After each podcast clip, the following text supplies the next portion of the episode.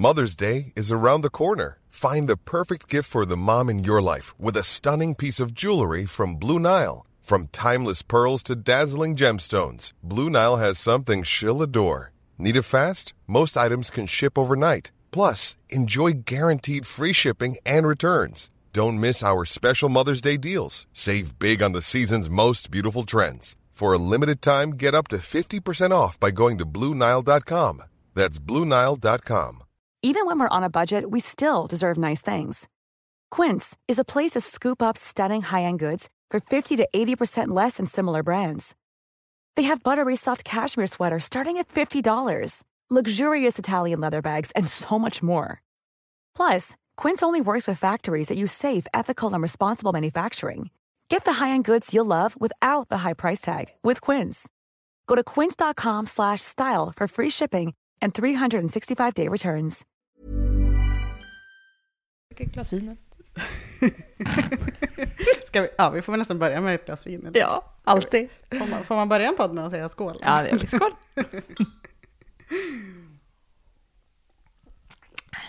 En ganska tyst start på en podd, Ja. Eh, Men idag, gott. Ja, idag har vi liksom lite podd med guldkant. kan man verkligen säga. Mm. Eh, inga barn, men eh, glasbubbel närvarande. Det, så borde vi ju alltid ha det. ja. ja, man borde alltid podda med ett glas bubbel i kroppen kanske. Mm. Det kanske blir roligare att lyssna på, på också. Hur är läget Helena? Jo, Det känns bara länge sedan det var vi satt bara liksom, eh, bara satt så här och, och Ja. hade det tyst om, omkring oss. bara du och jag och som poddade. Ja. Mm. Ja, jag, vet inte, jag kan inte ens säga när det var. Det måste ju varit innan jag åkte till Thailand. Mm. Vi, vi, har ju, vi, vi gjorde ju eh, mobbningspodden med Friends också. Men då, Just var det liksom, då hade jag med mig Charlie. Det blev liksom inte riktigt samma... Nej. Samma så här, nu sit- sitter vi ändå så här instängda i ett barnrum hemma hos dig med ett glas bubbel och bara vi två. Ja, det är så lyxigt. Vi kanske ska överväga att vi inte går ner Ja. alls. Vi, Vi kanske kanske- somnar. Ja, eller så går vi bara ner, hämtar bubbelflaskan och smyger tillbaka. Tar en liten nap innan Ja, vi går ner kanske till... ta lite av maten också med oss upp. Och så, nej, men vi har jättemycket att prata om. Det Ja. funkar inte så bra vi på lämnar det. sex barn och två pappor där nere. Det, Mm. det borde klara det några timmar. Tänker. Alltså de skulle säkert klara sig flera veckor. I och för sig Charlie kommer få det svårt utan dig tror jag. Ja, det är sant. Hon ammar ju fortfarande. Men, eh, mm. Mm. Hon började med gröt, by the way, på tal om det i, häromdagen. Hur gick det då? Jo, men det gick bra, eh, tycker jag. Hon har ju precis nu passerat fyra månaders strecket. Mm. För mig stort. är det en milstolpe. Eh, det, det händer någonting då, tycker jag, med dem. Mm. De blir mycket mer nyfikna på världen. Så har alla mina tre varit. Eh, jag har ju tidigare berättat många gånger att det har tagit mig ungefär fyra månader med nästan alla barn att, att bli, eller med nästan alla, med, med de två innan i alla fall, eh, att bli så här, nu har jag hittat hem. Och jag tycker det är så lite nu också. Nu är jag precis där, lämnat den här första bebisbubblan, Mm. liksom i att bara så här amma, amma, amma, ta hand om gråt. Nu går det liksom så här, nu går det underhålla henne lite, hon är Mm. nyfiken, hon, hon är så här, som att hon har vaknat upp nu och tittar på mig så här jättelänge och jättenära och liksom så här. Man har är en annan relation nu liksom. Ja men verkligen. Hon är och- mer en människa nu. Ja men verkligen. Hon kan så här, sitta upp i, i sin barnstol vid mat och vi sitter med vid matbordet. Och nu har hon, börjar hon få smaka på, på lite vad vi äter, bara så små Mm. teskedar. Och, Hur går det då? Gillar hon det eller? Ja, de andra var nog lite mer så här innan, eh, lite mer intresserade och följde blicken så här Mm. med gaffeln när vi stoppade in. Penny var ju ett matvrak redan Fast ni början. drog väl till Thailand när hon var, Ja. så här, skulle börja äta. Det Det, var ju, en, eh, var ju Det bra var- med var ris succé. och, frukt. Och, ja, precis. Eh, men Charlie, hon verkar ändå, tycker jag, ja men hon gillar det. I början är det ju så kul för hon, hon, hon liksom är, tar ju tag i den här skeden med tungan som att hon ska suga som att det är en bröstvårta liksom. Så det åker ju så här in och ut, in och ut, in och Mm. ut liksom. Eh, men ja, nu är det tredje gången idag som vi testade på, vi, efter efter morgonamningen så fick Mm. hon lite till. Det är fortfarande väldigt lite, det är ju så här små, små Jo, jo, men ändå. smakportioner. Eh, Men nu tyckte jag att tekniken har förändrats. Så Mm. nu fattar hon grejer att nu kommer det en sked här helt plötsligt. Coolt. Ja. Så nu får vi se. Nu har, det är ändå lite kul bara att ge henne lite smaker nu. Och sen Mm. så ska vi nog testa ändå att BLV henne. Att, att hon ska få lite så här hela bitar. Och, Ja, det har vi gjort en podd om också. Ja, Mm. det ska bli superkul. Mm. Ehm, Gud vad läskigt. Men här, är- jag har ju pratat om det så många gånger, att min största ångest är det här med att sätta halsen. Så att, eh, Mm. jag tycker att ni är modiga. ja, Men bra. Alltså, Ja. så här, de behöver ju, har vi ju lärt oss av Ann Fernholm, Att de behöver också konsistenser och inte bara så Ja, och jag tänker också att puréad mat. det är så lätt att börja så här, ja men hur mår jag? Jag satt och funderade lite, okej men hur mår jag egentligen? Det är så lätt, precis som jag gjorde nu, att börja prata om hur Charlie mår. För det var egentligen Ja. om hur hon mår. Ja, det är det så, så faktiskt. funderade jag på så här, okej men vart mår jag, hur mår jag nu? Och nu tänker jag att, och det var egentligen det första som hände i morse. Eh, eh, idag är det ju lördag då, helg när vi spelar in. Mm. Eh, och eh, jag vaknade, jag fick sovmorgon, för det är, också en, det är ju en följd av det här med att Ja. hon kan äta. De andra har ju tagit flaska, det gör inte Charlie. Hon Nej. vill inte ha napp och inte flaska, utan hon suger på tumme och eh, vill inte ha flaska. Och dig. Och mig. eh, så hon, eh, hon har varit lite svårare att så här, lämna bort till Robban en längre stund. Mm. Jag har fått varit nära nu hela tiden. Liksom. Eh, vilket är helt fint, men jag blir, jag som behöver egen, e, inte e, ja, egen tid, men jag, jag har lite mer så här, Större behov av din egen kropp. Ja, för dig precis, själv. Precis, och framförallt bara känslan av att inte behöva vara så instängd hela tiden. Mm. Jag kände nu i morse, nu fick jag sovmorgon, vilket jag tackar för. eh, vilket också är en milstolpe tycker jag. Ja. När Robban kan då mata ett mål med lite gröt och sådär. Mm. Eh, det är ju fantastiskt. ja, det är det verkligen. Eh, men då känner, nu, nu är vi där, som jag också har känt med de båda två barnen, att när det blir helg, då vill Robban vara hemma. Mm. Såklart. Han vill vara Och med nu är ni här. ja, men så här, vi, vi vaknar upp på lördag morgon, eh, eh, eller jag vaknar upp, de andra har redan varit uppe några timmar, eh, och så här, jag äter frukost och sätter mig vid bordet och tar en kopp kaffe och så här, vad, vad gör vi idag?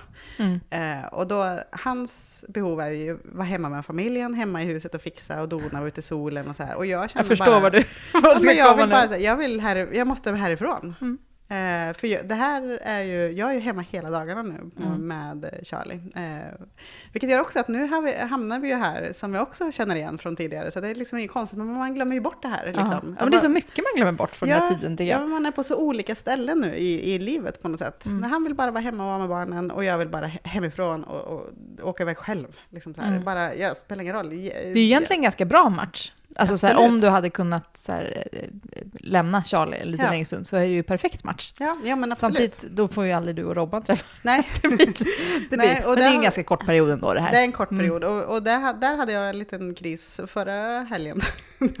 det blir min terapipodd det ja, här. jo men det är helt okej. Vi behöver göra det här lite oftare. Ja, precis. Eh, nej, Linas då hade jag- terapitimme. Ja, då hade jag en liten kris och liksom så här, för nu, nu när det blir kväll nu, Mm. så jag bara lägger mig i soffan, stänger av helt eh, och bara så här, försvinner in i telefonen eller i ett, ja, vi ser inte så mycket på tv, men vi kan sätta på någon serie ibland eh, och bara försvinner in antingen i serien eller i telefonen. Typ Mm. säger inte ett ord till Robban överhuvudtaget och bara så här, låt mig vara, jag behöver vila nu. Mm. Eh, för nu blir det så, nu nattar jag Charlie och han nattar eh, Juni och Penny och sen så, ja men typ vid halv åtta är vi klara, vilket är ju fantastiskt skönt ändå. Vi har ganska Ja, lätta läggningar båda två. Mm. Eh, men vilket gör då att, och sen så sticker han och tränar, eller så sticker jag och tränar, eller så bara försvinner vi in i... i Era egna små världar. Ja, men verkligen. Eh, och jag har haft sån jäkla ångest över det där nu i några veckor.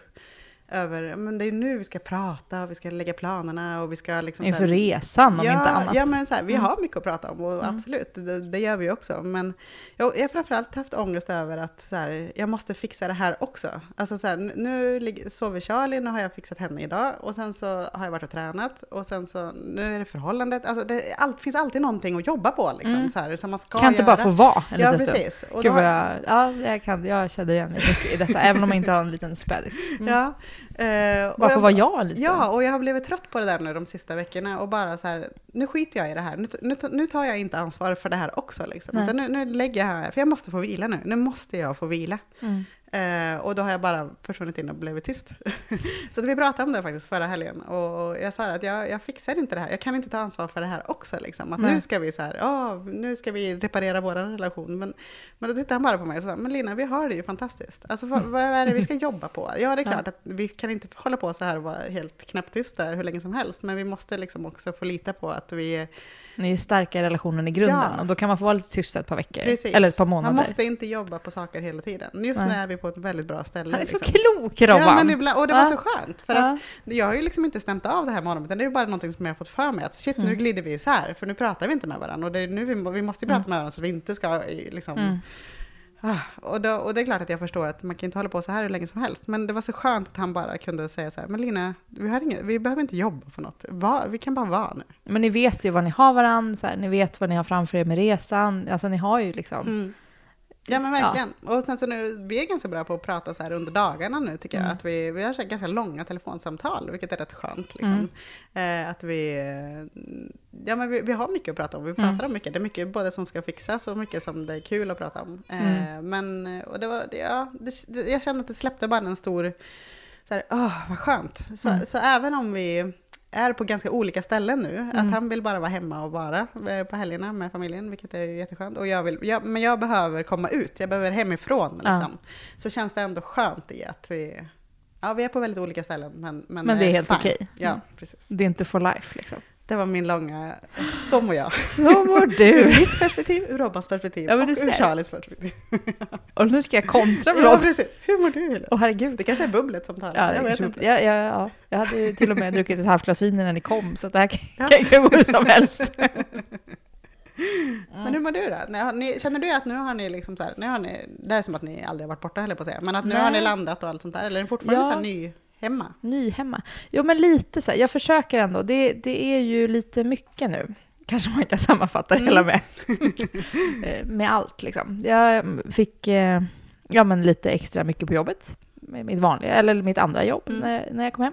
Och sen ville jag ju lägga mycket tid på med mina podd och Life with Kids. Och, Mm. Och nu har jag varit med barnen jättemycket. Så att, och det tyckte jag ju var himla mysigt. Och det vill jag också vara. Mm. Eh, det går ju inte riktigt ihop liksom. Det har Nej, ju man, det är lätt gjort. att lägga till saker, men det är, man Ja, tar det är jättesvårt att ta bort. Nej.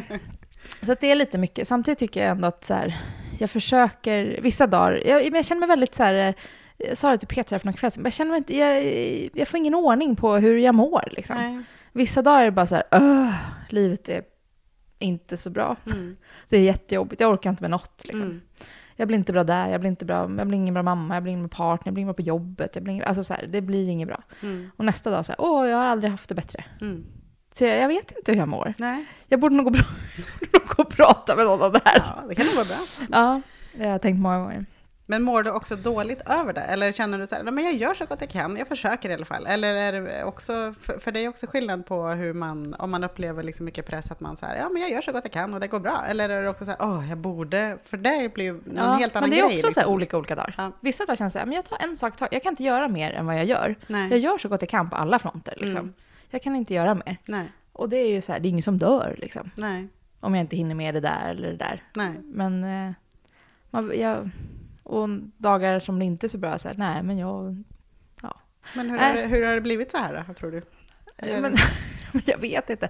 Jag försöker också så här, hålla kvar det Thailand-modet, att så här, ja men som jag har de bra dagarna, så här, men det löser sig liksom. Mm. Kom ni Eh, underfund, eller du underfund med något där borta som du, ef- efter liksom en paus i, en tre månaders paus ifrån ditt riktiga liv, liksom, som du kände bara att eh, det här ska jag ändra på när jag kommer hem, eller så här vill jag, det här vill jag ändra på. Eller det här Alltså, det var mycket jag. så här, små saker i vardagen tycker jag som vi säger, ja men det här måste vi så här, styra upp för det kommer underlätta mycket för oss. Och så här. Mm. Sen behöver man tänka ganska mycket stora tankar också. Det är ju ganska eh, Det är läskigt också, Mm, det är lite läskigt. när man kommer fram till saker som man... Ja men sen när man funderar på så okej men när jag eh, ligger där och ska dö liksom. Mm. Är det någon som kommer tacka mig för det här? Eller vad är det, vad, vad är det jag vill göra? Ska jag Mm. hålla på och harva med det där? För att jag egentligen inte riktigt... Ja. Nej, men Det- det, de det, det, jag inser att det här är inte så sammanhängande, men det är ändå... Ja. Ja. men jag tycker, alltså de där, och det, kan, det kanske är ett resultat av, nu kommer jag alltså lite Mm. hobbypsykolog. Ja, ja, ja, men det är väl det vi håller på med. Nej men jag tänker det är så himla härligt att få tid. Alltså när tänkte du de tankarna senast? Alltså, Men det är de jag inte hunnit tänka. Nej. Det är det som är så är inte skönt. det som är helt fantastiskt att man helt plötsligt får möjligheten att tänka de stora tankarna? Jo, Ehm, det var ju hela syftet med resan. ja, liksom. och jag tänker att det här som är nu, som, då kommer man tillbaka till lite kaos. Det kanske är kanske på grund av att du har fått lite andra värderingar, eller, Mm. alltså, utan att du egentligen är tok. Alltså, det är inte så att nu ska vi sluta med det, det, det och börja med det, det, det, utan det är kanske mer snarare en känsla Mm. som du har bottnat i. Att det, är liksom, det är ju så här det känns när det är bra. Liksom. Mm. Eh, och det är kanske det som gör att det blir lite kaos när krocken kommer. För du kommer ju mångt och mycket tillbaka till livet du hade innan du Ja, ja. åkte. Liksom. Ja, det är inte så jättemycket som har förändrats, men Nej. att jag fick ännu mer jobb. Precis. ja, ja, Ja. shit vad... Nej, men så att det är Hur, liksom... hur, har, du, vart är, har du någon plan för hur du ska liksom gå vidare eller är du in, innan planen? Jo, men jag har nog en liten plan, men jag tänker att jag ska avslöja i en annan podd. Ja, När jag har Jag- landat i jag, den. Jag, bara- jag var mer nyfiken på vart, Eller jag vet inte. vart i Jo, processen men, du är. jo, men jag är fortfarande lite rörig process Ja. tror jag. Men eh, ja, det kommer nog utkristallisera sig tror jag. men, och idag ska vi också prata om rörigt, höll jag på att säga, men något som, något, alltså, stora frågor Mm, ju. absolut. Om vi ska komma in på dagens Ja. egentliga ämne. Ja, alltså jag är så, jag är så himla spänd och eh, jag är både glad och spänd inför det här mötet. Jag är nervös, Ja, jag med. Det är en av faktiskt mina största, jag vet inte om man kan säga idoler, det låter så fånigt, eh, men, men eh, förebilder då, Mm. eh, inom föräldraskap. Mm. Eh, jag har ju, det är ju min, någon form av tre, treenighet här med både eh, Petra Krantz Lindgren som vi har Mm. poddat med ett par gånger och som ju är som expert i våra team, vilket Ah. är så häftigt. Alltså det är ju så stort också. Det där kan göra mig helt vimmelkantig Vilket faktiskt är ju samma sak med Bo Heilskov Ja. Evelén, som Mm. också är fantastiskt. Eh, Jag är så glad att han också är med i vårat. Han har vi också gjort poddar med. eh, Mm. Och han är också otroligt klok eh, och står för en fantastisk... Han har ju förändrat mycket i mitt sätt att vara som förälder. Mm. Bara genom att träffa... Alltså jag, jag har intervjuat honom två gånger och efter det så har jag förändrats jättemycket Mm. som förälder. Och det är ju sjukt Och egentligen. ibland är det ganska så små saker, för det, jag håller ju med dig. Och ganska små saker som man har förändrat, som har gjort så enorm liksom, skillnad Mm. I vardagen och Mm. med sina barn. Och Mm. så förhållningssätt till sina barn. Och så. Mm. Och nu ska vi träffa kanske han som också, som jag tror ändå har påverkat ganska mycket både Petra och Bo också. Mm. Ja, de Eh, känns ju ändå så här lika i sitt synsätt på, Mm. på barn. Det, det, det, det vågar jag nog hävda. Och, Mm. eh, och, det är nog den, och det är den senaste så här, föräldraboken som jag har läst, Växa inte lyda, Mm. eh, av just då Lars. Mm. Eh, och alltså, när jag läste den, jag tror jag lärde mig mer om mig själv som förälder under tiden jag läste den boken än vad jag liksom har gjort under de här sex åren snart som jag har varit förälder. Mm. Alltså, det, det är helt sjukt. Men, men den, det är verkligen en bok jag vill rekommendera. Och jag läste ju Relationsrevolutionen. Mm. Det är ju hans senaste Mm. eh, bok, kom 2016 tror jag. Mm. 2015, 2016 någonting. Och det är ju samma sak där, Mm. när man liksom ja, men får fundera på vilken eh, typ av förälder man är och hur man, liksom, ja, men hur man ser på barn. Mm. Det är ju egentligen grunden i... Precis, och, och gemensamt för de här tre tycker jag eh, är ju att det, det är ju, precis som du var inne på, deras barnsyn. Mm. Alltså, för, för så fort vi slänger fram en fråga till dem, när jag säger till Petra, men hur ska jag göra då när de trotsar? Eller Mm. när jag frågar Bo, men, men om man inte vill sätta på sig kläderna i hallen när vi ska åka och gå Åh, hemifrån. kommer alltid tillbaka till själv. Ja, ja Ah! men då, då återkommer de ju alltid med en fråga. Med, ja, men vad är syftet då? Vad vill du då Mm. eh, med, med det här? Hur, eh, när jag, jag vill bara ha en quick fix liksom. Mm. Eh, men, men de kommer ju alltid tillbaka med en fråga, en nyfiken fråga Mm. liksom, eh, till mig själv som förälder. Så man får tänka till. Ja. Mm. Eh, och det är så himla himla coolt. Det är superjobbigt tycker jag. Mm. Eh, för att när man väl börjar förstå hur de tänker eh, och man börjar inse att den ena barnsynen, eller den barnsynen som jag har i grunden, eller hade kanske jag ska säga, eh, är ganska, den var ganska auktoritär tror jag. Eh, ganska så här, eh, de ska lyda, de ska, min, min, roll som förälder är att, att eh, Uppfostra dem. Liksom. Uppfostra dem och Mm. visa vart gränserna går, både liksom i rent värderingar men också mina gränser, att de kan inte bete sig hur som helst mot mig. Nej. Och sådär, att jag, jag var nog ganska så här, nu, det här är mitt jobb som förälder, eh, att lära dem hur livet går till så att Mm. säga. Eh, och det, det får ju ganska starka konsekvenser. Alltså, jag tänkte, ja, vilken skillnad mot när jag uppfostrade, eller när jag uppfostrade, när, när, men när Juni kom, eh, tror jag att hon, eh, jag, jag tänker bara på det här med kränkningar. Eh, Mm. Shit vilket dåligt samvete jag har haft. Jag nu. vill inte ens prata om det där känner jag. För vi är ganska lika där. Vi har ju Mm. pratat om det utanför podden Ja. också. Att vi nog, men det, och det är konstigt för vi hade ju inte, eller i alla fall inte jag, reflekterat över hur Nej. jag liksom ser på barn och hur jag skulle uppfostra inom situationstecken Mm. eh, mitt barn. Det hade jag liksom inte reflekterat över. Jag bara gjorde som jag trodde att så här gör man väl. Mm. Alltså jag hade liksom inte ens tänkt tanken. Nej. Och det är ju knasigt i sig. Ja. Man hade ju läst på så himla mycket om massa annat. Mm. Men inte om så här, det grundläggande, hur ser jag på ett barn? liksom. Nej. Nej, det är ju ganska sjukt egentligen. Eh, Ja. på Men det där, sätt. gud vad jag har tänkt mycket på det här sen jag läsa Lars böcker. Ja, verkligen. Och, jag, och, alltså, och, och, ja, men bara som en sån konkret sak som att om de eh, tar någonting som jag inte vill att de ska ta. Liksom. Förr gick jag ju dit och, och drog åt mig saken och sa så där får du inte göra, det här är min, eller den kan gå sönder, eller den är farlig, eller vad, Mm. vad, vad det nu var för, för, för sak. Liksom. Nu inser man ju, shit vilken kränkning det är att bara gå fram till ett barn och bara dra saker ur händerna. Liksom. Skulle du gjort så mot mig? Nej, det skulle jag inte. Eh, och, men det har jag gjort mot mina barn väldigt många gånger, men det har jag helt och hållet slutat med nu. Mm. Eh, det, det är så mycket Och även de här hoten, liksom hela tiden. Mm. Eh, man märker ju det tycker jag när man sätter på sig de glasögonen, vad vanligt det är att föräldrar Mm. använder. Ja men ville du gå till leksaks, eller ville du gå till lekrummet nu, hörde jag senast idag när jag var på, på en eh, på eh, ett köpcenter här. Ville du gå till lekrummet? Ja men då så, sätt på dig jackan då. Mm, ja, men så Alltså- där håller jag på fortfarande. Ja, ja, det gör jag också. Men, men, men eh, jag kan säga att kanske en tiondel av vad jag gjorde förut. Ja, Eh, jo, men så. Man, har, man tycker ju att man har liksom ändå befog för att göra det när man väl gör det. Ja. Ja, gud. Det är så mycket med Lars som jag vill prata om. Ja. Och vi har säkert pratat jättelänge nu, Mm. så vi borde kanske åka och träffa honom. ja. Det kanske är så att vi... Det här blev ett väldigt konstigt försnack. Ja, det Eller det. nej, det blev inte konstigt, det blev bara... Det här är inte- livet. Det här är livet. Det är, Vi pratade om livet. Det är upp och ner och fram och tillbaka Ja. och hur som helst hela tiden. Det, det, Ja. det är så det är med barn. Men vi åker och pratar med Lars tycker jag. Ja, eh, Så och, kanske vi blir lite klokare. ja, vi får se. Alltså, se vilka jag måste välja en, en gäng utav de, alla de frågorna jag har bara. Men Ja, ja, vi försöker. vi åker till Lars och så pratar vi lite grann om föräldraskap i praktiken. Ja, det gör vi. Vad är viktigast att tänka på? Japp. Ja. Hej så länge. Hej!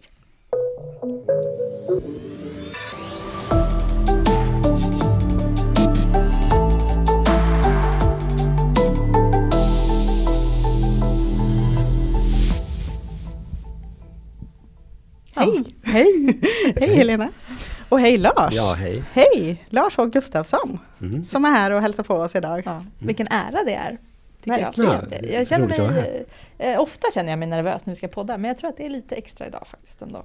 Det? Jo men du, du känns som en guru. för att jag är så gammal kanske? Nej, du, men du känns som en guru. Inte annat, alltså, om inte annat för att du är åtta barns far. Mm. Det Ja, jag är... Det skulle kunna vara ett poddavsnitt i sig. Ja men faktiskt, Mm. det tycker jag är stort. Ja. Och läkare och skrivit massa fantastiska böcker. Ja, jag är full av förundran. Om man blev visare och klokare ju fler barn man fick så vore det ju bra. Ja, är det inte så? Nej, jag tycker man blir mer och mer osäker. Jaha. Aha. Jo, därför att när man ser, jo, men när man ser alltså hur olika barn är. Va? Ja. Eh, man tycker man efter första barn så är man lite osäker, så får man andra, man känner man sig lite tryggare kanske, tänker Mm. att nu, nu vet jag lite, och så kommer tredje, och så märker man det går inte alls att vara likadan mot den. Nej. Vad är det här för barn? Precis. Och sen, så där fortsätter det. Så nu har jag åtta, så nu är jag riktigt osäker på allting. Ja, okej. Nu blir det inga fler alltså?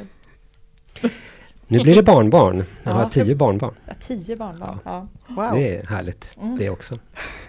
Du, vi ska ju prata lite grann om föräldraskapet i praktiken idag. Du har ju Mm. skrivit två, eller du har skrivit jättemånga böcker. Eh, verkligen produktiv. Eh, Tack för det får, väl, får Mm. Ja, man väl för som det. förälder säga. Mm. Eh, men eh, vi ska framförallt ta avstamp ur två av dina böcker som är eh, Växa inte lyda och Relationsrevolutionen. Eh, men jag vet inte, ska vi, vill du börja med att presentera dig själv lite grann? Förutom att du är åtta barns far. Ja, Nej, men jag, är, ja, jag brukar börja med det. Ja. För att Ja. det tycker jag är en riktig hederstitel. Verkligen. Men eh, sen är jag barnläkare. Jag har jobbat hela mitt liv med barn och bland barn. Mm. Vilket har varit fantastiskt tycker jag. Sen har jag varit forskare en gång i tiden också. Eh, jag är docent i socialmedicin. Undervisar på högskolan ibland sådär fortfarande. Och sen har jag jobbat rätt mycket med eh, inom frivilligorganisationer. Jag har jobbat för Rädda Barnen. Jag har jobbat med Unicef och Hem och skola, för, Ja. föräldraorganisation. Ja, just det. Eh, Det var jag ordförande i faktiskt ett tag under några år. Innan den hamnade i riktig kris. Mm. Så jag har lite, ja, lite olika erfarenheter så här. Verkligen. hur började ditt intresse och engagemang för föräldraskap? Och, Ja, men jag är ju äldst av sju syskon. Så jag fick ju vara lite miniförälder redan från början. Mm. Pappa var mycket borta och hade mycket jobb för sig. Mamma kunde bli rätt så trött ibland och så var jag äldst. Så det är klart att då fick jag rycka in och hjälpa till och ta rätt mycket ansvar. Kanske lite för mycket. Ibland Mm. kan jag tycka så här i efterhand. Men ehm, ja, så var det. Mm. Och sen fick jag barn ganska tidigt. Jag var bara 22 år när jag fick mitt första. Och sen har det liksom rullat på. Alltså. Men, men, och det här med alltså, att jag började arbeta med barn. Det var ju, jag tänkte från början bli eh, provinsialläkare, distriktsläkare. Och så jobbade jag i Hede i Härjedalen ett år. Och då tyckte jag men det roliga där, det var ju barna. Mm. Så då fick jag börja på barnkliniken i Östersund. Och sen har jag fortsatt med det. Och det har jag då aldrig ångrat. Det tycker jag har varit ett stort privilegium att få ha barn och ungdomar omkring mig hela tiden. Mm. Ja, vad härligt. Vi ska väl också säga att Charlie eh, undgår kanske inte någon, att Charlie är med här. Vi, vi, får se hur hon klarar det, sig. Hon sitter och guppar här på min mage, så jag hoppas ja. att hon ska få Jag tänker inte ens på det, måste, måste jag säga. Jag har suttit i så många föräldragrupper där barn har varit med. Ja. Jag tänker inte... Vi, får se, vi får se om poddlyssnarna håller med. Ja, precis. Men du Lars, vi ska ju prata lite om föräldraskap. Ska vi börja bara och dimpa ner här idag? Liksom? Hur, vad, vad, tänker du om dagens föräldrar? Eh, vilka trender eller kännetecken sådär? Vad tycker du kännetecknar oss? Våra generations föräldrar? Ja, du, det är ju många som är bekymrade över, över dagens... Oss. Ja, precis. Och då brukar jag alltid kontra, för jag brukar säga att jag aldrig träffat... Alltså den, den föräldrageneration vi har idag, det är säkert den bästa vi någonsin har haft på många sätt. Alltså jag har aldrig... Och det tycker jag har varit så roligt att följa den utvecklingen. Jag har ju varit med ganska länge. Därför att jag tycker att... Eh, om man nu ska generalisera, vi kanske inte ska göra det, för det är ju så olika, men jag menar...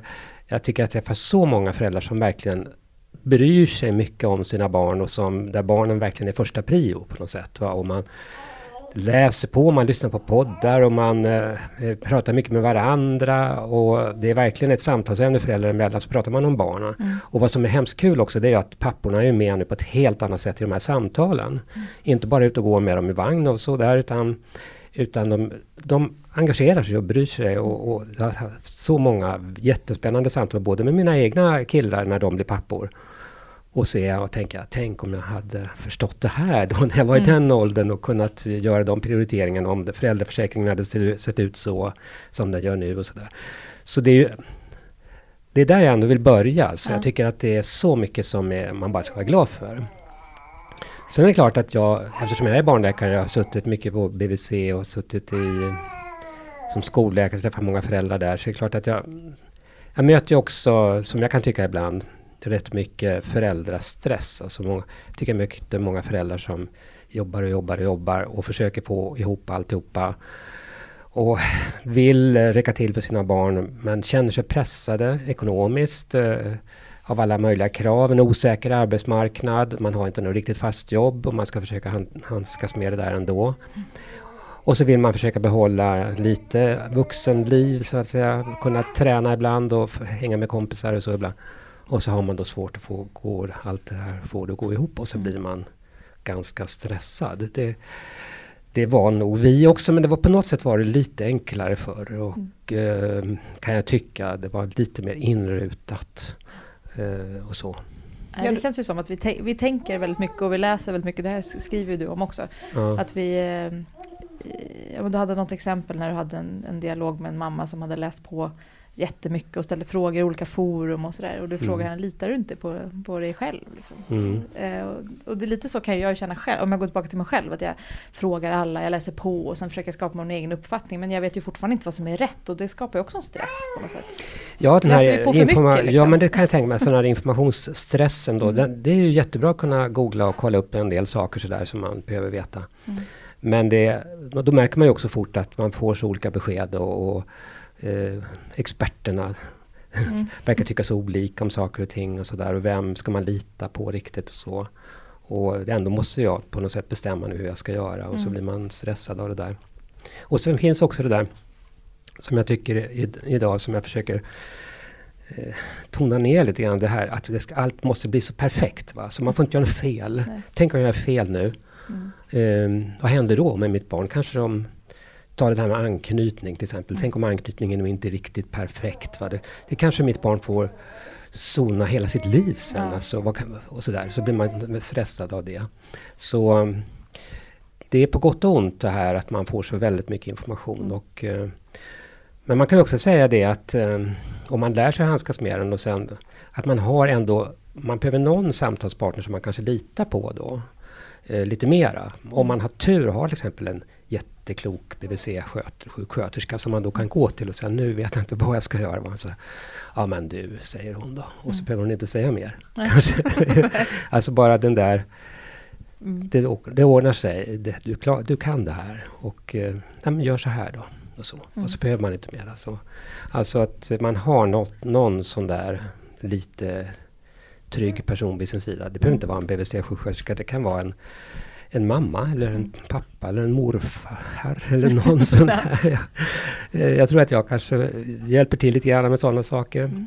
när det gäller mina döttrar. Mm. Men eh, så, så, så klarar man det och då kan man då kanske också hantera den där. Mm. För det är också en... Det är alltid två sidor med allting. Alltså det är också en fördel att veta. Ni i er generation vet ju mycket mera. Ja, vi Än vet vad det vi är för visste. mycket känner jag ibland. Jo, det kan bli för mycket. Hur, har du något tips på hur vi sållar? Nej, alltså jag... jag tror, det är svårt. Då. Alltså jag tror att det här att man får bestämma sig för... Man märker snart att det finns vissa kanske då som man liksom man känner intuitivt att ja men den där litar jag på. Det där den har ungefär samma grund. Det handlar lite om grundvärderingar, synen på barn. Eh, och så känner jag men den här stämmer nog lite grann med hur jag tänker själv. Ofta blir jag bekräftad när jag läser vad hon skriver eller han skriver. Och sådär. Ja men då kan jag ju hålla mig lite grann. till- Behöver jag inte läsa allt annat också. Nej, för det, för det där tycker jag är superviktigt. För jag, jag upplever att vi är så himla jag vet inte om vi är liksom så här, vi i Google-generationen, vi som löser våra problem genom att googla saker och sen så hittar man ett svar och sen så fixar man problemet så att säga. Eller liksom projektledar, våra barn blir våra projekt på något sätt och sen så blir det något fel. Det vill säga hon eh, tar inte flaskan, hon sover inte, hon har röda prickar, hon, det, någonting händer liksom, som det gör såklart med barn. Eh, som inte riktigt är med i våran plan. Då, då, då ska vi helt plötsligt börja liksom fixa problemet. Vi, ska, vi ska lösa problemet snarare än, än att förhålla oss till det på något sätt, Mm. eh, upplever jag att, att man ofta hamnar i. Och då, så, då börjar man ju googla eller så börjar man fråga och, sen så, och då söker man ju efter ett rätt svar. Mm. Och problemet tycker jag då, framförallt kanske när jag fick mitt första barn, är ju att om jag, om jag utgår ifrån att det finns ett rätt svar, då finns det ju också ett fel svar. Och jag var så himla rädd för att göra fel, tror jag, framförallt när jag fick mitt första barn. Mm. Eh, det, det tycker jag är skillnaden nu när jag har min trea, det är att jag Så känner att det gick, gick, en, gick det går typ inte att göra fel. Höll jag på att säga. Nej, men de, Nej. de klarar ju sig ändå oavsett, Mm. höll jag på att säga, hur mycket jag finns där. Det är, så, är det ju inte, men, men nästan.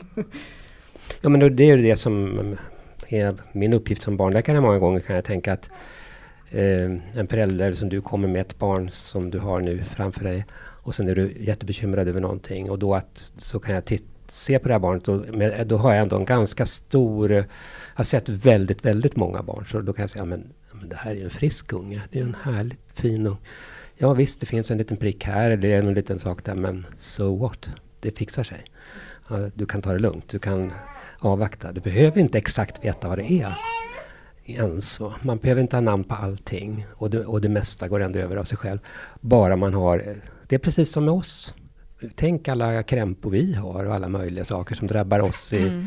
våra liv. Och det, men det brukar ordna sig. Ja. Jag tänk vad skönt att ha ett sånt svar. Tänk om, om det skulle komma upp när man googlade. Ta det lugnt. det, Mm. det, Men det, ibland kan ju de svaren också provocera. Ja. ja. Visst, och det, det där är en avvägning. För att det, visst, det är ju många som föräldrar som har haft anledning att vara oroliga för saker och ting. Och så har man gått då till eh, BVC eller någon annan instans och där och sen har de sagt bara så att det är, inget, det är, det är normalt. Mm. Och sen visar det sig att så normalt var det inte riktigt. Nej. Och då blir man ju sur och ledsen förstås. Så, så att eh, visst, man kan komma fel, men det är därför jag tror eh, har man en, en stor, lång erfarenhet och någorlunda gott omdöme så är ändå risken mindre att man tar fel. Mm. Och, så det gäller att välja sina auktoriteter. Och. Ja, det är nog. Omsorg. Med omsorg. Ja. Eh, men du, vi ska, ju, vi ska försöka gå in lite grann på det, på det här lite mer eh, med kärnan i föräldraskapet om man säger så. Eh, ehm, och jag, jag tänker i din bok Växa inte lyda så har du, du har gjort en så himla fin eh, bild över hur barnet och, och föräldern då, att hur vi utvecklas sida vid sida och i samspel med varann. Mm. Du har liknat det lite grann som en trädgård Mm. med olika med olika delar egentligen som, som man passerar och hur man som förälder då förhåller sig till sitt barn som är ute på en upptäcktsfärd. Mm. Kan, du, och, kan du inte berätta lite om det? Jo tänker? men alltså jag har ju alltid reagerat mot det här gamla liksom linjära sättet att beskriva att man efter en tidsaxel då där man, är, man liksom lär sig vissa saker efterhand och då ska man kunna det och då ska man kunna det. Det är jätteskönt för oss föräldrar att ha en sån, för då vet vi att allting Ja. är bra. Vi har en app som säger att nu ska hon gå. Då vet vi att okej, Jo, då ska men det Problemet blir ju när hon så- inte gör det då. Ja men så blir det så konstigt när man fortsätter då. 27-åringar ska klara det, va? 35-åringar de ska fixa det här och 46-åringar Jag vet du. Mm. Annars blir det fel. Ja. Eh, om, om man, alltså det blir så, det är så, så absurt att, man, att, att vi har tillåtit oss att eh, ha en sån schematisk beskrivning av just barns utveckling. Men det blir Mm. jättekonstigt om man beskriver vuxna på det sättet. Och vi utvecklas ju hela tiden vi också. Så det är därför som eh, man behöver, vi behöver andra bilder för det här. Och det, det är också i enlighet med den moderna eh, utvecklingspsykologin. Att man, man tänker inte längre sådär schematiskt. Och en, den här bilden jag har använt är alltså att jag tänker mig att man odlar upp en trädgård tillsammans. Och eh, så barnet... Eh, och det, det kan gå i lite olika, man tar ett land i sänder men man, det är inte så givet vilket man tar först och sen. Alltså kan, man kan göra det, var, varje barn gör det lite grann i sin egen ordning. Och sen har man en eh, klok trädgårdsmästare vid sin sida då som, som är då föräldern. Och som hjälper en till rätta men också har sin egen trädgård som hon eller han håller på och odlar. Och eh, eh, vid sidan om då. Så, och då blir det ju också så att när föräldern är inne i barnets trädgård och hjälper till där så säger jag Oj, då kommer barnet på en jättespännande idé. Jag tänker, men det tar jag med mig. Så använder jag den själv också. Um, alltså att man tänk, om man tänker mera så att utvecklas gör vi hela livet.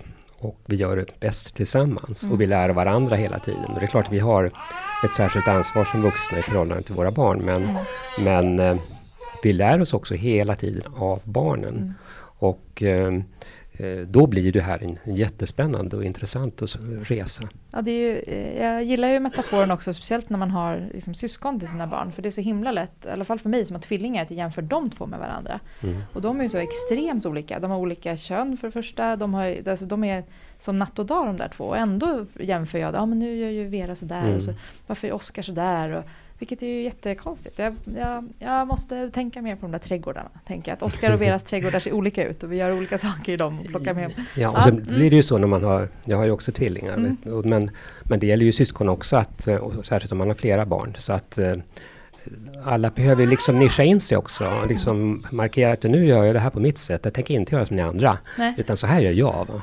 Nu tar jag det i en annan ordning, bara för att eh, jag vet vilket, vilket av mina barn som... Ja, så att det blir lite extra. Alltså, det där tycker jag, jag har ju många syskon också då, så Ja. att vi har pratat om det där. Att eh, då var vi väldigt så här, liksom polariserade, vi liksom eh, var väldigt olika som syskon kan man tycka då. Mm. Men nu när vi börjar bli äldre, då ser vi hur lika vi är. Ja. För då har vi inte det där behovet längre av att hela tiden markera i förhållande till de andra. Nej. Utan då, Ja, det är, där är ju spännande också tycker jag. mm. Syskonskaror och relationer. Men det, kan, det får Ja. bli en annan podd kanske. Ja, det är jättespännande. Ja, och det, det är ju som förälder både väldigt, eh, väldigt frustrerande som sagt då, att inte ha den där linjära tidslinjen där, där saker och ting utgår från dagar och datum utan snarare ja, men vänder på det och, ut, och att man utgår att man utgår ifrån förmågor snarare och när en förmåga har, har utvecklats då, då är man redo att, att göra nästa förmåga oavsett Mm. om barnet är, är två månader eller tre månader eller, eller så. Ja, eller så avbryter man det där projektet man håller på med och tar något annat istället när det liksom tar emot med det då. Så, eh, ja. Mm. Det gäller att hänga med som förälder och Ja, liksom förstå vad barnet håller på med. Och på allas, alltså om man har flera barn, på allas resor. på Ja, något just det. Ska vi gå in på, på det som skulle kunna vara kärnan då i föräldraskapet? Eh, Jag, jag tycker å, återigen så vill jag ha, ha, anknyta till din bok eh, Växa inte lyda, som för övrigt är en väldigt fantastisk titel men väldigt provocerande för någon som har en två och en halv hemma som bara, som bara vill att hon ska lyda. Ja, ja. Just nu i alla fall. Du får ta den i små doser då. Ja, eh, Både henne och boken kanske. precis. Nej, men då, då har du också skrivit eh, mycket om, om, om treenigheten i föräldraskapet, om uppmuntran, närhet och gränssättning. Mm. Många pratar om gränssättning idag. Vart går gränserna? Hur ska man sätta gränser? Hur ska man få barnen att lyda? då, mm. inom citationstecken. Eh, men det mesta handlar egentligen om närhet. Eh, att, att barn får, får liksom, behöver mer närhet. Och då tar det också upp anknytningen. Kan du inte berätta lite om anknytningens roll där? Och hur den går jo, till? Nej men jag tror ju att eh, närheten är väldigt eh, fundamental förstås. Alltså om man, jag har tänkt på det mycket som skolläkare också då att man eh, om man möter en förälder som säger så här att alltså visst jag har problem men jag vet i alla fall att det finns ingen som känner mitt barn så bra som jag. Då blir jag så glad som läkare. Va? För att då tänker jag att då, känner, då har man den där grunden. Man har upplevt det att vi, har, vi står varandra väldigt nära. Och nu börjar han konstra eller hon på olika sätt. Men, men i grund så har vi den där relationen som, som då har byggts upp från, från början. Och eh, det är där allting börjar på något vis. För att om jag känner att jag har den här eh, närheten till mitt barn, då blir det också eh, enklare att eh, när vi sen, man kommer till det här med gränser och gränssättning. För då vet jag också, jag vet ungefär vad jag kan vad jag kan göra, vad jag kan tillåta mig, vad som funkar med just det här barnet. Därför att jag känner det här barnet så väl. Så att jag märker på en gång om det blir fel. Va? Så, så därför hänger ju det här ihop och, och den här närheten eller anknytningen då som vi talar om eh, lite mer tekniskt eh, är, är ju väldigt, väldigt viktig. Sen kan jag, jag ju tycka då att eh, det här med anknytning, det har gått lite troll i det här också därför att det finns ju, det har blivit också en slags eh, krav eller en ängslighet hos många föräldrar att man känner att är nu anknytningen riktigt eh, perfekt och sådär. Och tänk om jag har sabbat den, då kanske man aldrig kan återställa den och så. Men, och där har ju många, alltså i den nyare forskningen ändå undersökt det att eh, han Visst, det, det är en otrolig fördel om man har en sån här nära, trygg anknytning från början. Men det går alltid att reparera saker och ting. Och man, eh, eh, det som inte var bra från början kan bli bra sen. Eh, och det är ganska skönt att höra. Jag tänker också, speciellt de här som är nyblivna mamma. Jag kan återigen då gå till mig själv när vi hamnade på neonatalen med Exakt, Edvin. Precis. När man liksom inte har den här nära nära på samma Nej. sätt som man hade annars. Så har vi förstört det här nu och sen tyckte vi att mm. han, vilket var ju en, en, lyx för många andra, han kunde ligga själv, han behövde inte ha den närheten hela tiden. Eller han liksom, eller behövde, men Ja, men mm. han kunde vara i sin egen säng. Det var liksom väldigt enkelt inom situationstecken. Men då fick jag ju panik. Mm. Behöver han inte oss nu? Har, han liksom, har vi byggt, liksom, har vi skapat en brygga mellan oss? Kommer, vi aldrig, kommer han aldrig anknyta till oss nu? Men det är ganska skönt att höra att det inte det är inte kört. Allt går att reparera. Ja. Eller det går att reparera i alla fall. Nej, och jag har ju träffat många barn som har haft en väldigt trasig första tid och som sen mm. har hamnat och blivit adopterade eller hamnat ja. i ett tidigt familjehem. Och där man sen har kunnat bygga upp en väldigt fin anknytning som verkligen har blivit eh, både trygg och stabil. Mm. Så att eh, det går, men det är klart att eh, man, man gör sig ju själv en tjänst om man, om man har möjlighet att satsa mycket på det här med närhet mm. från början. Eh, så blir, besparar man både sig och barnet en hel del både smärta och arbete mm. senare. Mm. Men om vi ska bli lite teoretiska då, vad, vad, hur uppstår anknytning eller vad är viktigast när, för att skapa den här anknytningen med, mellan, en, mellan en barn och en anhörig? Ja, det handlar ju om fysisk närhet. Det handlar om fokus. Att man är närvarande själv i sin kontakt med barnet. Det är därför som eh, många är ju bekymrade över det här om att titta för mycket ner i någon skärm eller en mobil. När man... Just det, det var det väldigt stora debatter om eh, när jag födde mitt förra barn, kommer jag ihåg, att mammor som tittade i telefonen när de ammade, att man inte skulle få samma anknytning med barnet då, ja. äh, än att man tittade på barnet. Mm. Nej men att barnet ändå upplever att man har en förälder som är där, både till kropp och själ på något sätt. Mm. Och som, um, tillräckligt länge. Alltså det handlar ju också om, om tid. Att uh, det inte bara blir... För, för ibland har man hört det att uh, de säger att det är liksom kvalitetstid och, som, som gäller och, in, och inte kvantitet. Och kvantitet mm. förut. Men, men det är trots allt uh, lättare att skapa kvalitetstid om man har lite mera tid på sig. Mm. um, Men sen eh, gäller det ju också, så det här är ju liksom från början att man då finns där och det som är, känns bra tycker jag för mig ändå idag det är ju det här att det, för förut pratade man ju hur viktigt det var med den här symbiosen och sådär. Och att det bara kunde vara en förälder som barnet kunde anknyta till. Men det stämmer ju inte. Nej, det verkar forskningen ha visat. Ja, att det, det, går alldeles utmärkt att knyta an till åtminstone två personer. Mm. Om inte ännu fler, eller? Ja, precis. Mm. Vi, vi skojade lite grann hemma, eh, för när Charles precis kom, så vi, när, där vi bytte blöjor på henne, så hade vi ställt eh, blöjpaketet bredvid. Och där var det en pappa som höll i ett barn, eh, och som låg in, in i kameran då. Eh, och hon låg alltid och tittade på det där blöjpaketet och varje gång hon såg han så skrattade hon. Fast hon skrattade liksom aldrig mot sin riktiga pappa så att säga. Så att vi, vi skojade lite och, och funderade lite på om hon hade knutit an eftersom hon låg där ganska mycket varje dag. Mm. så att hon hade knutit an till pappan på blöjpaketet. Var lite stel den här pappan. Men, men, men, om jag får säga någonting där så tycker jag att det alltså det jag har tänkt på, för att jag hade ju, jag jobbade ju under väldigt många år med små barn och på, på BVC satt jag mycket, jag var barnhälsovårdsöverläkare.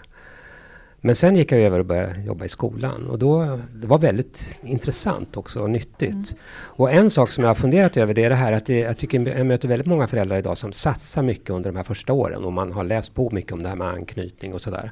Och eh, ger barnen verkligen både närvaro och tid. Mm.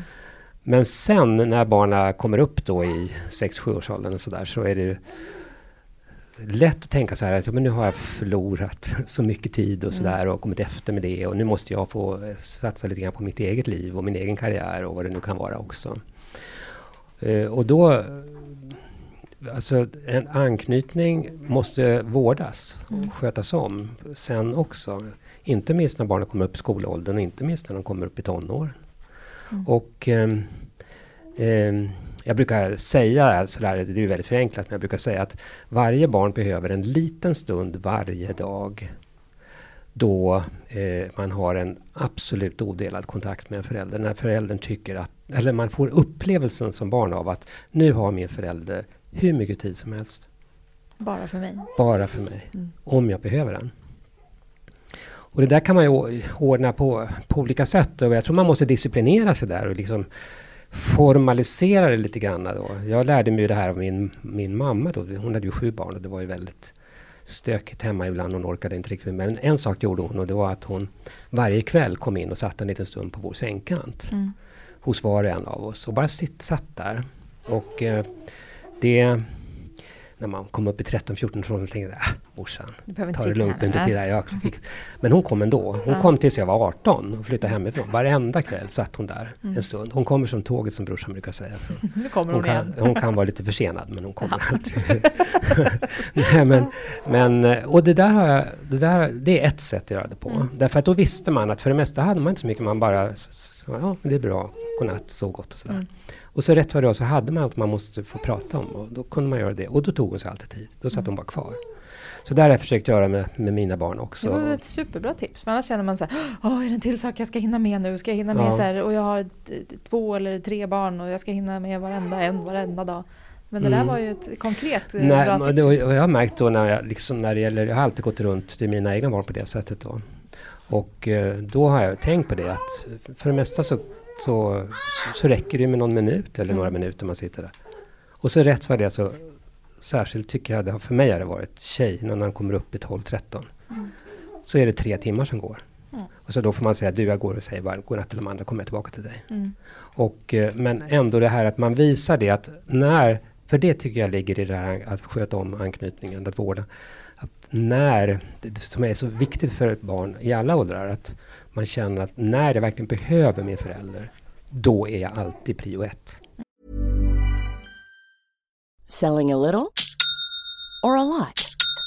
Shopify helps you do your thing however you cha-ching. Shopify is the global commerce platform that helps you sell at every stage of your business. From the launch your online shop stage to the first real life store stage, all the way to the did we just hit a million orders stage.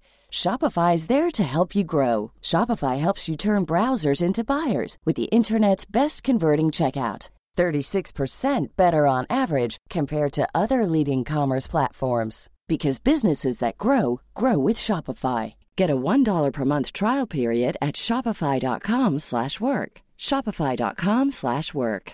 Hey, it's Paige DeSorbo from Giggly Squad. High quality fashion without the price tag. Say hello to Quince.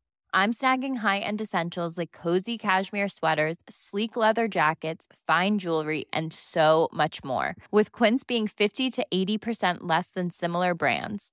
And they partner with factories that prioritize safe, ethical, and responsible manufacturing. I love that. Luxury quality within reach. Go to quince.com slash style to get free shipping and 365 day returns on your next order. Quince.com slash style. Imagine the softest sheets you've ever felt. Now imagine them getting even softer over time. That's what you'll feel with Bowl and Branch's organic cotton sheets. In a recent customer survey, 96% replied that Bowl and Branch sheets get softer with every wash. Start getting your best night's sleep in these sheets that get softer and softer for years to come. Try their sheets with a 30-night guarantee. Plus, get 15% off your first order at bowlandbranch.com. Code BUTTERY. Exclusions apply. See site for details. Då finns det ingenting som är viktigt. Då lägger de bara undan allt annat. Tänk på skolan, alltså sådana här grejer som när... Om du tänker dig en, ett eh, barn som är 11 och sen eh, är med om ett snöbollskrig på skolgården så får man någon, någonting i ögat. Och sen får man ont i ögat och så går tar läraren med en till skolsköterskan och så tittar hon på det. Du, det här ser inte riktigt bra Jag undrar om inte vi måste åka upp till sjukhuset med dig så du får titta där så det inte har blivit någonting med hornhinnan. Mm. Ja, och då så ringer man till föräldern och säger du, nu måste vi åka upp. Och så då, om en förälder då säger så här, ja men det där kan väl ni klara. Jag har mycket för mig just nu. Då blir jag så sur därför att jag vet att för en 11-åring som ska upp till akuten, mm. en ögonklinik i första gången, då är det ett jättesvek alltså. Mm. Det gjorde lite ont i mitt hjärta. Mm. ja. Aj, aj. Jag känner ett, något som jag, eller vi gör ofta hemma tror jag, det är att vi klumpar ihop stora systrarna liksom. Eh, att de, de, de, får tid men de, de, får den tillsammans på något sätt. Ja. För att, mm. att man liksom så här, så nu, nu sätter vi, nu ska vi läsa boken tillsammans. Så ja. att, att man, att och det är viktigt, men jag tror på det där med på tu man hand. Ja, absolut. Mm. Ja. ja. men så är ju vi hemma också. Det är ju Oskar och Vera, de är ju liksom ett team och så Edvin. Mm. Det där ska vi bli bättre på hemma, det kände jag direkt. Vi får hjälpa varandra och ja. påminna varandra. Mm. Men, och, men, det är inte bara det här med att man ska ge dem eh, sin, sin närhet, utan eh, någonting återigen, jag hänvisar mycket till din bok här nu Lars, eh, så jag re vill rekom rekommendera alla som lyssnar att, att verkligen läsa den. Eh, eh, men det är också hur man förhåller sig eh, med sin närhet till barnen. jag vet att du tog ett exempel där som att man ska vara ungefär som en kameralins, eller kam zoomobjektiv där, där man ska, för ibland så ska man ju vara väldigt, eller be behöver ju barnen oss väldigt nära sig mm. i, sin, i våra närhet till barnen och ibland så behöver de ju frihet de behöver få testa själv eh, och få sticka iväg lite och då får man liksom så här hålla, hålla eller gå ifrån lite grann. Och jo, och det är ju också Det är också viktigt. Det, det brukar ju bli när de kommer upp i ett och ett halvt tvåårsåldern redan, när de börjar ge sig iväg lite grann. Och sen mm. måste de, så kommer de tillbaka och kollar var man är någonstans och sådär. Så där fortsätter det man liksom tänjer ut det där gummibandet efterhand och att uh, våga låta dem göra det då. Jag har skrivit en bok om lek som heter Leka för livet. Och där skriver jag mycket om det här. Att eh, det, för det finns ju en tendens idag att man att man inte vågar låta barnen leka utomhus själva till exempel. Eller, eller gå, gå, ut i skogen på egen hand eller mm. sådär. Att det finns så mycket rädslor idag som, som man uh, har som förälder som gör att risken är att man blir som en sån här hovrande förälder som hela tiden ska ha koll på allting. Och det blir också, då hämmar man ju barns utveckling. Så att, eh, och där, men det där är igen samma sak att ja, det här, jag tror man behöver prata mycket om det här med föräldrar emellan också. Uh, och man kan hjälpas åt. Man behöver inte... Jag, nu har jag koll på ungarna, du kan gå, göra något annat. Mm. Och uh, sådär. Men att man... Uh, men också där tror jag det här med anknytningen och närheten är så viktig därför att då känner man att ett barn kan jag ge rätt mycket ansvar, jag kan släppa iväg dem så att säga. Mm. Det händer ingenting. Och ett annat barn så ska jag kanske vara lite varsam med då. Och det vet ju ingen annan än jag vad som, vad som funkar. Nej, det gäller att man känner sina barn. Mm. Ska vi gå över och prata lite grann om uppmuntran också? Ja, jag hade önskat att vi kunde göra en hel podd om lek också. Ja, faktiskt, ja det, det, mm. Det finns mycket att säga om den. Ja, verkligen. Nej, men det, uppmär, det uppmär, kul att du säger det för att det, förut när jag var ute och föreläste rätt mycket för, för 25-30 år sedan. Eh, då, då pratade jag alltid bara om närhet och gränser. Och jag tror jag har en, en bok som heter, där har den underrubriken också, om närhet och gränser i mötet med barn. Jag tror det är lotsa barn. Mm. Och, eh, och, men eh, sen har jag lagt till det här med uppmuntran. Och det är för att jag, jag verkligen har börjat uppleva det som någonting jätteviktigt för barn. Och ett, alltså, det, är inte så, det är inte så lätt att vara barn. Det är rätt tufft många gånger. Och eh, man måste få... Ibland tycker jag man som förälder har känt sig som en sån där coach i ett hockeybås. Alltså sådär, du fixar det, du fixar det. Åh, mm. hej. Eh, det, barn behöver det. Känna att man har föräldrar som tror på en. Och, eh, men också där handlar det om det där att ge lagom mycket uppmuntran och sen också tänka igenom vad det är man uppmuntrar. Ja, för det var min följdfråga. Så ja. Kan man uppmuntra för mycket? För det kan Ja, alltså man, man kan uppmuntra, Eller... särskilt om man uppmuntrar vissa framgångar då som man själv tycker är jättebra. Alltså mm. när barnen då gör bra saker i skolan eller eh, spelar väldigt bra fotboll. Sådär, mm. och att man, eller är väldigt bra på fiol. Att man hela tiden då tycker man det här är ju, det här är ju stort. Va? Han är så duktig. Va? Och så mm. uppmuntrar man och uppmuntrar just de grejerna. Och då kan det också ganska snabbt bli en slags prestationshets i det här. Då, som barnet upplever i alla fall. Så att barnet upplever att om jag nu skulle göra något dåligt här då, blir, då gör jag min mamma eller pappa besviken. Mm. Och det vill jag ju inte. Och så kämpar man och kämpar man då för det. För det. Så det gäller ju att tänka sig för men, men mera den här uppmuntran typ att jag tror på dig. Mm. Du är schysst, alltså det, du är bra.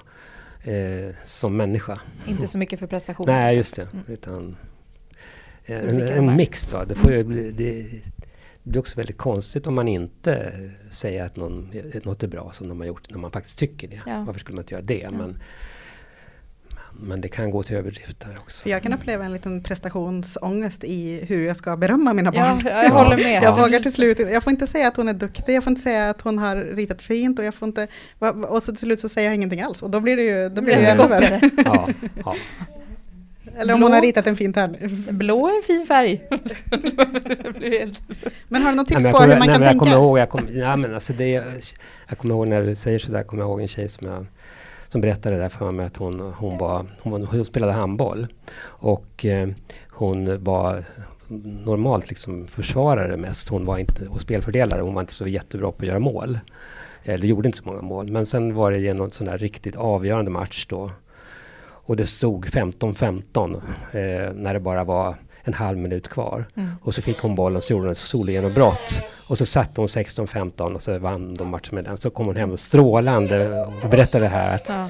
att eh, vi vann. Och vet du vem som gjorde det målet? Det gjorde jag. Och det var nästan slut. Och det blev 16-15. Och det var jag som fixade det.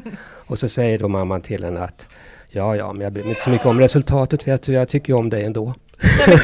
Och det var ju liksom... Se, då har, bra, vi, då har vi läst för mycket. Då har vi liksom bra budskap liksom med, med feltajmat. Ja, Spelar ingen roll om du inte har gjort några mål. Det var faktiskt, tjejen berättade det där själv och så hade hon, hon skrattade hon berättade men hon Ja. Men vilken eh, käftsmäll! när hon försökte, mamman försökte vara snäll och det blev helt ja. bakvänt. Liksom. Ja, vi ska, inte, vi ska snart avrunda detta samtal. Lina, har vi någon, har vi någon sista fråga? Ja, vi måste ju säga kunna... något, något ord om det här med gränssättning. För ja, det, det, det är ju ändå, det är ju ändå ganska svårt, tycker jag, att förhålla sig till, till det här i, i, i vardagen. Liksom. Mm. Eh, hur tänker du att man kan eh, tänka kring gränssättning generellt kring barn? Det får väl bottna i någon form av barnsyn antar jag, i, i, i grunden, mm. antar, eller hur, hur ska man tänka? Jo, alltså, jag menar, jag har inte träffat någon eh, förälder eller någon auktoritet som inte tycker att det är viktigt med gränser. Alla tycker att det är viktigt med gränser. Men sen är liksom frågan bara, vad menar man med gränser? Mm. Och hur sätter man dem i praktiken? Mm. Därför att för en del så, när de hör ordet gränssättning, de tänker de att det är vi som ska bestämma. Eh, och det finns ju en sån rörelse igång nu, att det är föräldrarna som ska bestämma hemma och lärarna ska bestämma i skolan och barnen gör bäst i att göra som vi säger. Alltså det är den gamla auktoritära gränssättningen då som Mm. egentligen handlar om makt och maktutövning. Men gränser kan ju vara någonting helt annat också. Gränser kan ju vara i alla relationer, också mellan vuxna, så behöver vi gränser. Vi behöver överenskommelser om vad som gäller i vår familj. Mm. Och eh, vissa saker kan man liksom acceptera, andra kan man inte det. Det går inte, det funkar inte då. Och om man har det tänket mer att det här är något vi, gränser är något vi pratar om, kommer överens om. Då, då, då blir det något annat. Ja.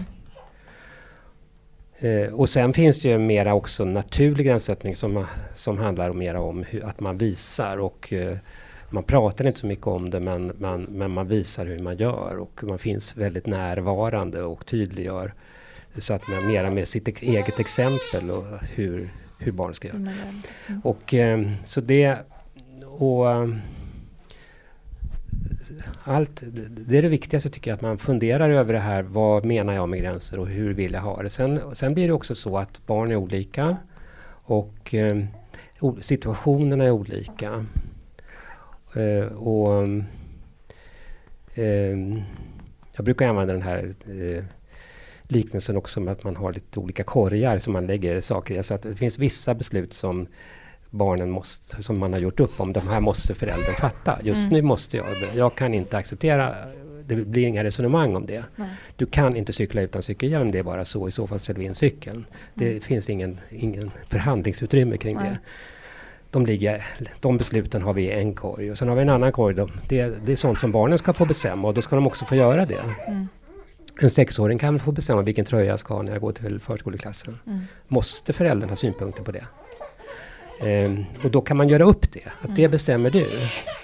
Och sen har man då den mellangruppen och det är såna, sånt här måste vi alltid prata om. För det går inte att säga att vem, du ska bestämma eller jag ska bestämma, för måste vi prata om varje gång.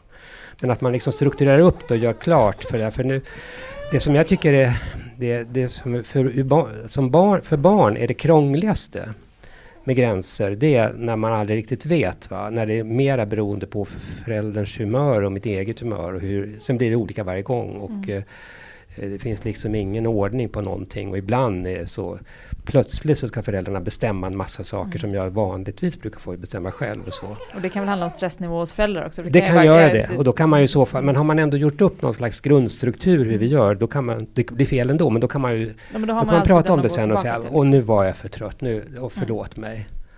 Varför, varför sa jag det där om tröjan? Nu var jag nog trött. Mm. Det är ju det du ska, det bestämmer du själv. Ja. Och då är det skönt att när Ja. man är i ett bättre mentalt tillstånd har bestämt sig. Ja. Eller bestämt sig tillsammans vad, vad det är man ska... Vilka Kan ni prata har om sånt där hemma Helena? Alltså, det gjorde inte vi innan vi fick barn. Nej, utan det, nej. det tänkte vi, det löser väl sig. Vi tycker ju om varandra, vi har väl ungefär samma värderingar. Vi, Ja. Nej, vi pratar inte alls om det. Alltså, jag och Peter har inte gjort det.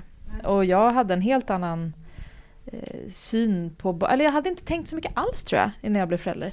Nej. Jag, så, jag bara gjorde som jag trodde alla gjorde. Liksom. Mm. Och det var ett helt annat sätt. Liksom men- angreppssätt låter illa, men liksom förhållningssätt till mina barn än vad jag har idag. Det är ju Mm. också ganska fascinerande. Jag har på Mm. fem år he- alltså vänt så här. Liksom. Jag hade en helt annan, mycket mer auktoritär stil när jag blev mamma från början. Ja, och jag med. Och jag, jag satt och ra- och ran- rannsakade mig själv igår kväll in, inför det här samtalet. Och jag tror att, alltså jag är född i början på 80-talet. eh, Jag är uppvuxen på 90-talet. Jag har småsyskon som är uppvuxna på 90-talet i den, i den klassiska curling. Jag har sett, sett mina föräldrar curla dem. Eh, och sen så kom ju hela den här debatten om att man skämmer bort sina barn. Mm. Eh, och det är ju bland det värsta som finns tror jag, vår generation har med sig, att man ska minsann inte skämma bort sina barn. Och sen så har jag, det har jag med mig i bakgrunden, plus då en föräldrageneration som är ganska auktoritära, upplever jag nu. De, Mm. alltså tydlig, man ska vara tydlig, eh, man ska vara konsekvent eh, och eh, sådär. Och det är vi som bestämmer. Och man ska, ja precis, vi bestämmer och barnen ska inte bli bortskämda. Det, det var liksom det, tror jag, att jag hade med mig in i föräldraskapet. Eh, men det, det är inga aktiva beslut, upplever jag själv, Nej. som jag själv har fattat, utan det var mer så, mina erfarenheter. Mm. Men, ja. Men du säger att det är på väg tillbaka nu igen, det, är mer auktoritära nu. Det kommer ju och går, det är olika, just, just nu det finns ju så olika sådana här trender som är parallella på något vis. Så vi har ju den här hur barnen tog makten. Liksom att Mm. barnen vet, har, får bestämma alldeles för mycket idag och man har curlat för mycket och det är dags att återta befälet. Både föräldrarna hemma och lärarna i skolan och sådär. Ordning och reda och så. Den finns det ju. Men så finns det ju en helt annan rörelse som går i, i en annan riktning också som pratar mycket om anknytning och gemenskap och, och gemensam gränssättning och sådär också. Så att det eh, det, man, får, man får välja mm. som förälder var man vill vara i det här tror jag. Jag, jag ju, hör, hör, ju inte till den där auktoritära... Jag, men jag, jag blev ju uppväxt så, eller uppfostrad på det, ganska auktoritärt själv. Och jag, jag känner igen det, det ni säger också. Jag gick in i föräldraskapet ganska mycket mer auktoritär än jag sen blev så mm. småningom. Mm. Därför du kanske ändå lärde dig lite? Ja, men det gjorde jag. Barnen lärde mig ja. lite att det här blev inget bra alltid. Och de, så att, um, Finns det någon forskning som visar på hur, hur vi blir som vuxna beroende på hur vi har blivit eh, uppfostrade? Eh, ja, det finns en hel del forskning på det, men den är ganska svår, alltså lite motsägelsefull också, därför att mm. det är egentligen ganska, det är så mycket annat som kommer in. Va? Det är så svårt ja. att renodla det där. Då skulle man ha en grupp då som är uppfostrad auktoritärt och en annan väldigt Ja, men precis, och så, så ska man jämföra, man jämföra dem. Det vore väldigt intressant. Det, det, men det, det, är så svårt därför att det är så mycket annat som kommer in som mm. avgör sen, och, som påverkar en som förälder. Ja. Um, precis som ni är inne på här, alltså att man, man går in i föräldraskapet med, med vissa, en viss bakgrund och sådär, mm. vissa idéer. Men så är det så mycket som händer, man, man utvecklas själv, man funderar över vem man är mm. och hur man vill vara. Eh, barna är inte riktigt som man trodde, liksom, utan de kommer med en massa eh, egna idéer. Man träffar en partner som kanske tänker annorlunda mm. eh, och sådär. Så rätt vad det är så har man eh, glidit iväg. Men riktigt vad det är som har gjort det, det är svårt ibland att säga. Mm. Vad det är, det är liksom... Ja, jag förstår. Ja. Men det hade ju varit fint att ha svart på vitt. Ja. Då är jag tillbaka där igen, att jag vill ha ett recept på hur jag ska ja. ta hand om mina barn. Åh oh, herregud Lina. Ja, vad är det för fel på oss, vår generation? Ja men det är det jag säger, vi tänker så mycket och vi vill ja, det, så väl. Och så blir det, det här liksom... är problemet, det här ska lösas, vad är lösningen? Ge mig den, nu. ja, vi måste faktiskt avrunda det här samtalet det, snart. Det är, sådär, det är ju sådär med relationer, det är ungefär som, jag tänker så för jag tänker att barn i första hand är människor. Alltså det är ungefär man ska ha, om man ska ha recept på hur man ska vara med, med den partner man lever ihop mm. med. Och man, och man ska veta exakt, det ska finnas en metod för hur man behandlar den personen. Mm. Som är effektiv och bra och som ger ett garanterat lyckat äktenskap. Eller, ja, den eller receptet vill man ju också ha. Ja, jag menar, men, det, det, men då blir det mera nej, men, vuxna. Då, då tänker man, nej men det går ju inte. Nej, du hade flera sådana exempel i boken också, så jag satt ja. nästan och skrattade för mig själv. Så, nej men så där skulle ja. jag ju aldrig göra mot en vuxen människa. Liksom. Men varför ska jag göra så mot mina barn då? Jo. Ja, tack snälla Lars, det här var ju toppen. Eh, kul. Vi skulle kunna prata jättelänge. Absolut. Och jag vill verkligen rekommendera böckerna som vi hänvisar till hela tiden. Växa, mm. inte lida och relationsrevolutionen. Mm. Mm. Hörrni, tycker ni någonting om podden så mejlar ni oss på podcastet lifewithkids.se. Vi hörs nästa vecka. Hej då! Imagine the softest sheets you've ever felt. Now imagine them getting even softer over time. That's what you'll feel with Bowl and Branch's organic cotton sheets. In a recent customer survey, 96% replied that Bowl and Branch sheets get softer with every wash. Start getting your best night's sleep in these sheets that get softer and softer for years to come. Try their sheets with a 30-night guarantee. Plus, get 15% off your first order at bowlandbranch.com. Code BUTTERY. Exclusions apply. See site for details. Planning for your next trip? Elevate your travel style with Quince. Quince has all the jet setting essentials you'll want for your next getaway, like European linen, premium luggage options, buttery soft Italian leather bags, and so much more. And is all priced at 50 to 80% less than similar brands. Plus, Quince only works with factories that use safe and ethical manufacturing practices. Pack your bags with high-quality essentials you'll be wearing for vacations to come with Quince. Go to quince.com/pack for free shipping and 365-day returns.